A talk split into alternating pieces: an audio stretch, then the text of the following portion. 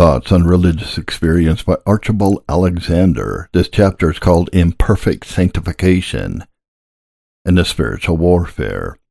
It may be difficult to account for the fact that when the power of God was as sufficient to make the sinner perfect in the new creation as to implant a principle of spiritual life, he should have left the work imperfect, and that this imperfection, according to our views of Scripture and of the fact as made known by experience, should continue through the whole period of human life, to whatever extent it may be protracted. Some indeed seem to suppose that the remainders of sin in believers are seated in the body, and therefore as long as the sinful body continues, this inbred corruption will manifest itself more or less. This opinion seems to have been imbibed at a very early period of the history of the Church, and was probably derived from the Platonic philosophy, which considers matter to be the origin of evil. From this view of the seat of indwelling sin, men in all ages who entertained it have been led to lay great stress on fasting and other bodily austerities by which the body was enfeebled and emaciated. But the principle assumed being false, all that is built upon it must be false likewise. The body, though infected with the pollution of sin, through its connection with the soul, is not and cannot be the source of iniquity. Mere matter, however curiously organized and animated, is apart from the soul no moral agent and therefore not susceptible of moral qualities. Sin must have its origin and seat in the free rational soul and the appetites and passions, which have their seat in the body, partake of the nature of sin by their excess and irregularity, and by their cravings often influence the will to choose that which is not good, or is not the best. Still, however, the body is a great clog to the soul, and the appetites and passions which are seated in the body, being very urgent in their cravings for gratification, greatly disturb the exercises of piety and sometimes prevail against the higher principles which by grace have been implanted. As the body is also subject to various diseases, these, on account of the close connection between the soul and body, mightily affect the mind, and often create a great hindrance to devotion and the exercise of piety. Where two opposite principles exist in the same soul, there must be a perpetual conflict between them, until the weaker dies. But as the old man, though crucified, never becomes extinct in this life, this warfare between the flesh and the spirit never ceases until death. As these opposite moral principles operate through the same natural faculties and affections, it is a matter of course that as the one gains strength, the other must be proportionably weakened. And experience teaches that the most effectual way to subdue the power of sin is to cherish and exercise the principle of holiness. But if the love of God grows cold, or declines in vigor, then the motions of sin become more lively, and the stirring of inbred corruption is sensibly experienced. Just then, in the same proportion, will the principle of evil be diminished as the principle of grace is strengthened. Every victory over any particular loss weakens its power, and by a steady growth in grace, such advantage is obtained over inbred sin that the advanced Christian maintains some mastery over it and is not subject to those violent struggles which were undergone when this warfare commenced. Young Christians, however, are greatly deceived by the appearance of the death of sin when it only sleeps or deceitfully hides itself, waiting for a more favorable opportunity to exert itself anew. When such a one experiences in some favored moment the love of God shed abroad in his heart, sin appears to be dead, and those lusts which ward against the soul to be extinguished. But when these lively feelings have passed away and carnal objects begin again to entice, the latent principle of iniquity shows itself. And often that Christian who had fondly hoped that the enemy was slain and the victory won, and in consequence ceased to watch and pray, is suddenly assailed and overcome by the deceitfulness of sin. Christians are more injured in this warfare by the insidious and secret influence of their enemies lulling them into the sleep of carnal security than by all their open and violent assaults. No duty is more necessary in maintaining this conflict than watchfulness. Unceasing vigilance is indispensable. Watch and pray that you enter not into temptation. And what I say unto you I say unto all, watch. Lawful pursuits are more frequently a snare than those which are manifestly sinful. It is a duty to provide things honest in the sight of all men. But while this object is industriously pursued, the love of the world gradually gains ground. The possession of wealth is viewed as important. Eternal things are out of view or viewed as at a great distance, and the impression from them is faint. Worldly entanglements and embarrassments are experienced. The spiritual life is weakened. A sickly state commences, and a sad declension ensues. Alas for the Christian now! Where is the burning zeal with which he commenced his course? Where now are the comforts of religion with which he was so entirely satisfied that the world was viewed as an empty bauble? Where now is his spirit of prayer which made this duty his delight? Where is his love of the Bible, which him aside often from worldly business to peruse its sacred instructions? Oh, what a change! Reader, is perhaps your own case. You are the man. You have thus fallen and left your first love. Repent therefore and do the first works, lest some heavy judgment fall upon you. God holds a rod for his own children, and when the warnings and exhortations of the word and the secret whispers of the Spirit are neglected, some painful providence is sent, some calamity, which has so much natural connection with the sin as to indicate that it is intended as a chastisement for it. These strokes are often very cutting and severe, but they must be so to render them effectual. No chastening for the present seems to be joyous, but grievous. Nevertheless, afterward it yields a peaceable fruit of righteousness to them which are exercised by it. Our Heavenly Father afflicts not willingly, but for our profit, that we might be partakers of His holiness. The followers of Dr. Robert Hawker in England, who are ultra Calvinists, entertain the opinion that the law in our members is not in the least affected or weakened by our regeneration or sanctification, but through life it remains the very same, not at all weakened in its strength by any progress in the divine life which the Christian may make. But this is contrary to the Word of God, which speaks of dying daily to sin, of mortifying the deeds of the body crucifying the flesh, and so on. The same opinion, or one near akin to it, was held by Mr. William Walker of Dublin, which he brings to view in his able address to the Wesleyan Methodists. His opinion, however, I think, was that there is no such thing as a progressive work of sanctification, which word properly means a consecration to God. In a former chapter, I mentioned the different views of different denominations of Christians respecting the nature of the soul's exercises and conversion, but this difference is far more considerable as it relates to the spiritual conflict and sanctification. It is far from the wish of the writer to give offense to any body of Christians, much less to provoke controversy.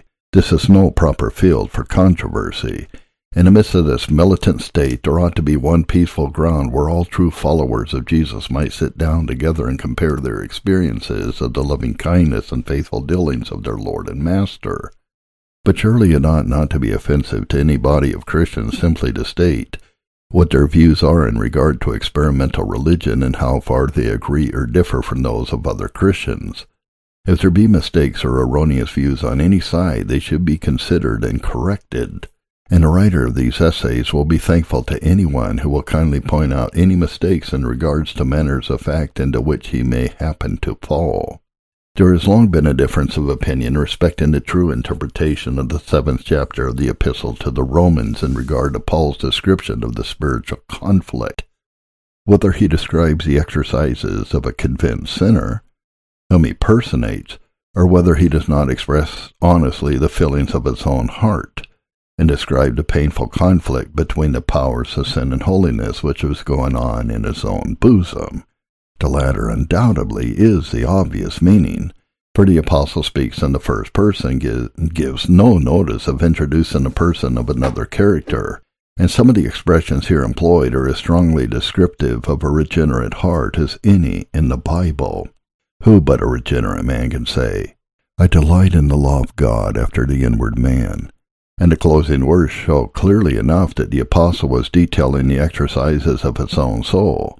For he thanks to God for giving him the victory in this severe conflict, but still intimates that the two irreconcilable principles continued according to their respective natures to operate within him. I thank God through Jesus Christ our Lord. So then, with the mind I myself served the law of God, but with the flesh the law of sin. Arminius began his career of departure from the commonly received opinions of the Reformed churches by writing a book in exposition of the seventh chapter of the Romans, and it is a remarkable coincidence that Faustus Socinus in Poland was engaged at the same time in writing a book on the same subject to support the same views. The subject is excellently treated in one of President Jonathan Dickinson's letters, and more largely by James Fraser on sanctification the same subject is also treated accurately and judiciously by Dr. Charles Hodge in his commentary on the Epistle to the Romans.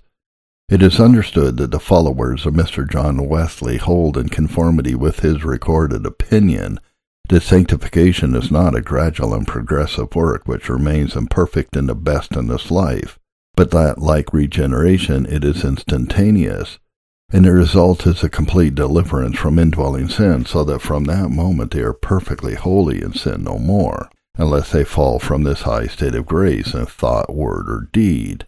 Here, then, there can be no similarity between the religious experience of an Arminian who has attained sanctification and a Calvinist who is seeking to grow in grace and in the knowledge of our Lord Jesus Christ.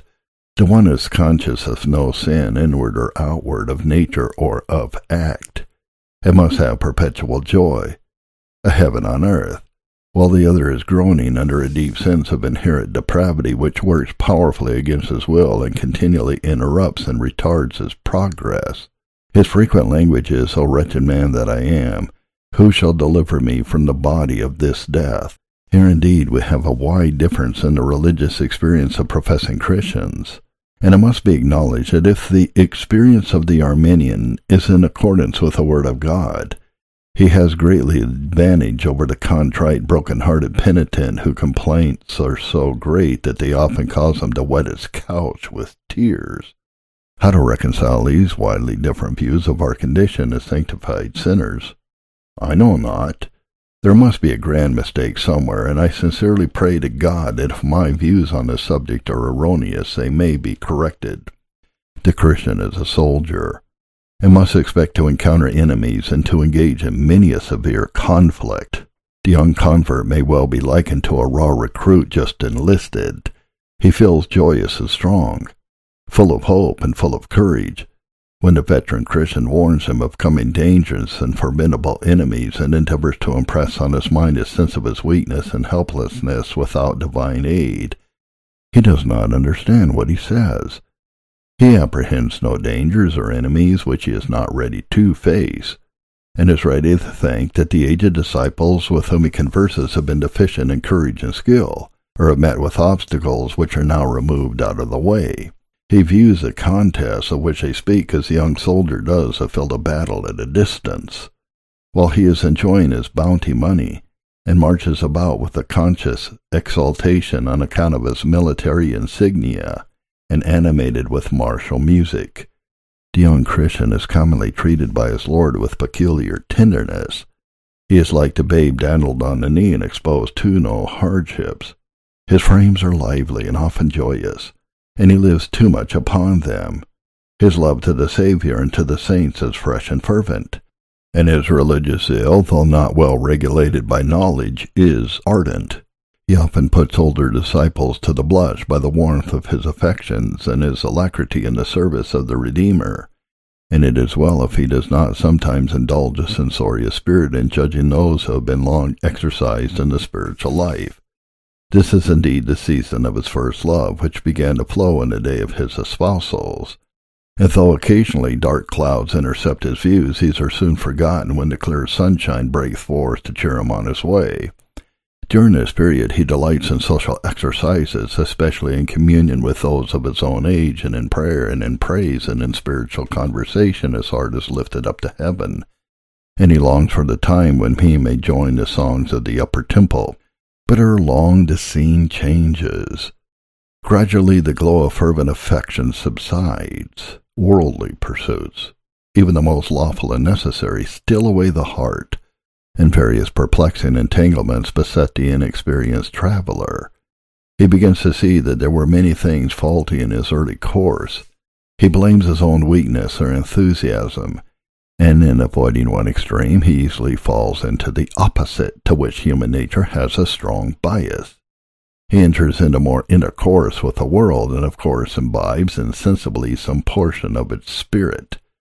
This has a deadening effect on his religious feelings, and his devotions are less fervent and less punctual, and far more interrupted with vain, wandering thoughts than before, and he is apt to fall into a hasty or formal attendance on the daily duties of the closet, and a little manner will sometimes lead him to neglect these precious seasons of grace, a strange forgetfulness of the presence of God and of his accountableness for every thought, word, and action seizes upon him. Close examination becomes painful, and when attempted is unsuccessful. New evils begin to appear springing up in the heart.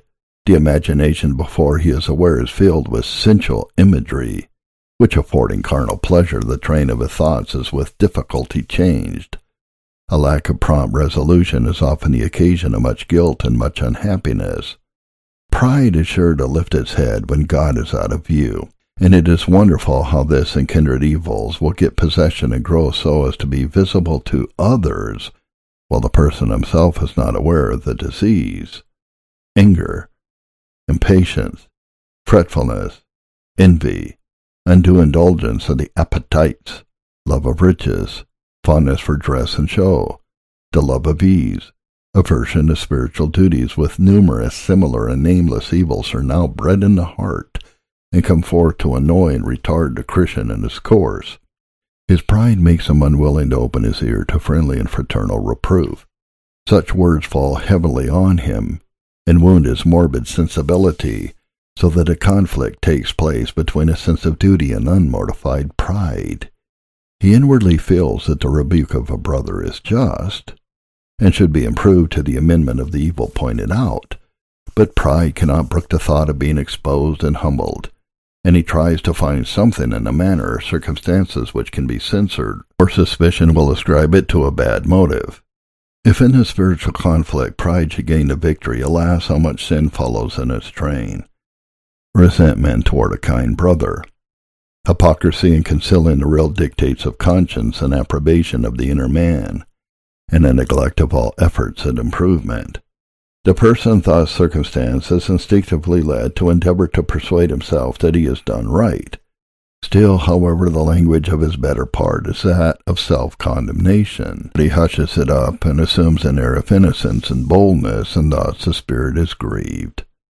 Who can describe the train of evils which ensue on one defeat of this kind? The mind becomes dark and desolate. Communion with God is interrupted, and a course of backsliding commences which sometimes goes on for years. And the wanderer is not arrested and brought back without severe chastisement. In such cases, the judgments of God against his own straying children are fearful and if any experience them not who have thus declined, it is because they are not his children. For what son is he whom the Father does not chasten? Worldly prosperity has ever been found an unfavorable soil for the growth of piety. It blinds the mind to spiritual and eternal things, dries up the spirit of prayer, fosters pride and ambition, furnishes the appropriate food to covetousness, and leads to sinful conformity to the spirit maxim and fashions of the world. Some few have been able to pass this ordeal without serious injury and have come forth like the three children from Nebuchadnezzar's furnace without the smell of fire on their garments. But this could not have been unless the Son of Man had been with them.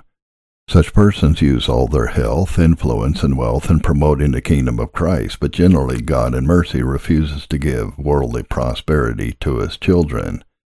He has chosen the poor of this world, rich in faith, that is, he has commonly chosen poverty as the safest condition for his children. His are an afflicted and poor people, and they shall trust in the name of the Lord. But the poor have their conflicts and temptations as well as the rich. They are continually tempted to discontent, to envy at the prosperity of the rich, and sometimes to use unlawful means to satisfy their craving wants. On account of the dangers of both these conditions, Agur prayed Give me neither poverty nor riches. Feed me with food convenient for me, lest I be full and deny you and say, Who is the Lord? Or lest I be poor and still and take the name of my God in vain. But whatever state Providence has placed us, we should therewith be content. Certainly when Christians make haste to be rich, they are not governed by the wisdom which comes from above. No wonder that they pierce themselves through with many sorrows and are often in danger of eternal perdition. If we sought wealth from no other motive but to use it for God's glory, it would do us no harm, for this principle would regulate the pursuit so that it would not be detrimental to the kingdom of God within us. The enemies of the Christian have been commonly divided into three classes the world, the flesh, and the devil. But though these may be conceived of and spoken of separately, they resist the Christian soldier by their combined powers. The devil is the agent.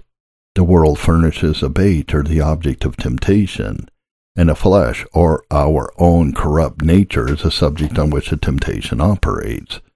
Sometimes, indeed, Satan injects his fiery darts enkindled in hell to frighten a timid soul and drive it to despair. But in this he often overshoots his mark and drives the poor trembling soul nearer to his captain, whose broad shield affords ample protection. And we are not to suppose that we are not often led astray by the enticements of sin within us without the aid of Satan. But we need not be afraid of charging too much evil upon this arch adversary. He is ever on the alert and is exceedingly cautious in his approaches. Long experience has doubtless greatly increased his power and subtlety unless he should be more restrained and formally. Some people make a mock of Satan's temptations as though they were the dreams of superstitious soul. Not so Paul, Peter, and John. Not so Martin Luther, John Calvin, and Zwingli. Not so any who understand the nature of the spiritual warfare. It is to the great injury of many professors that they are not constantly on the watch against the wiles of the devil. If you wish to know where he will be likely to meet you, I would say, in your prayer closet, in the church, on your bed, and in your daily intercourse with men. A single thought which suddenly starts up in your mind will show that the enemy is near, and his suggesting such thoughts as without his agency never can be accounted for.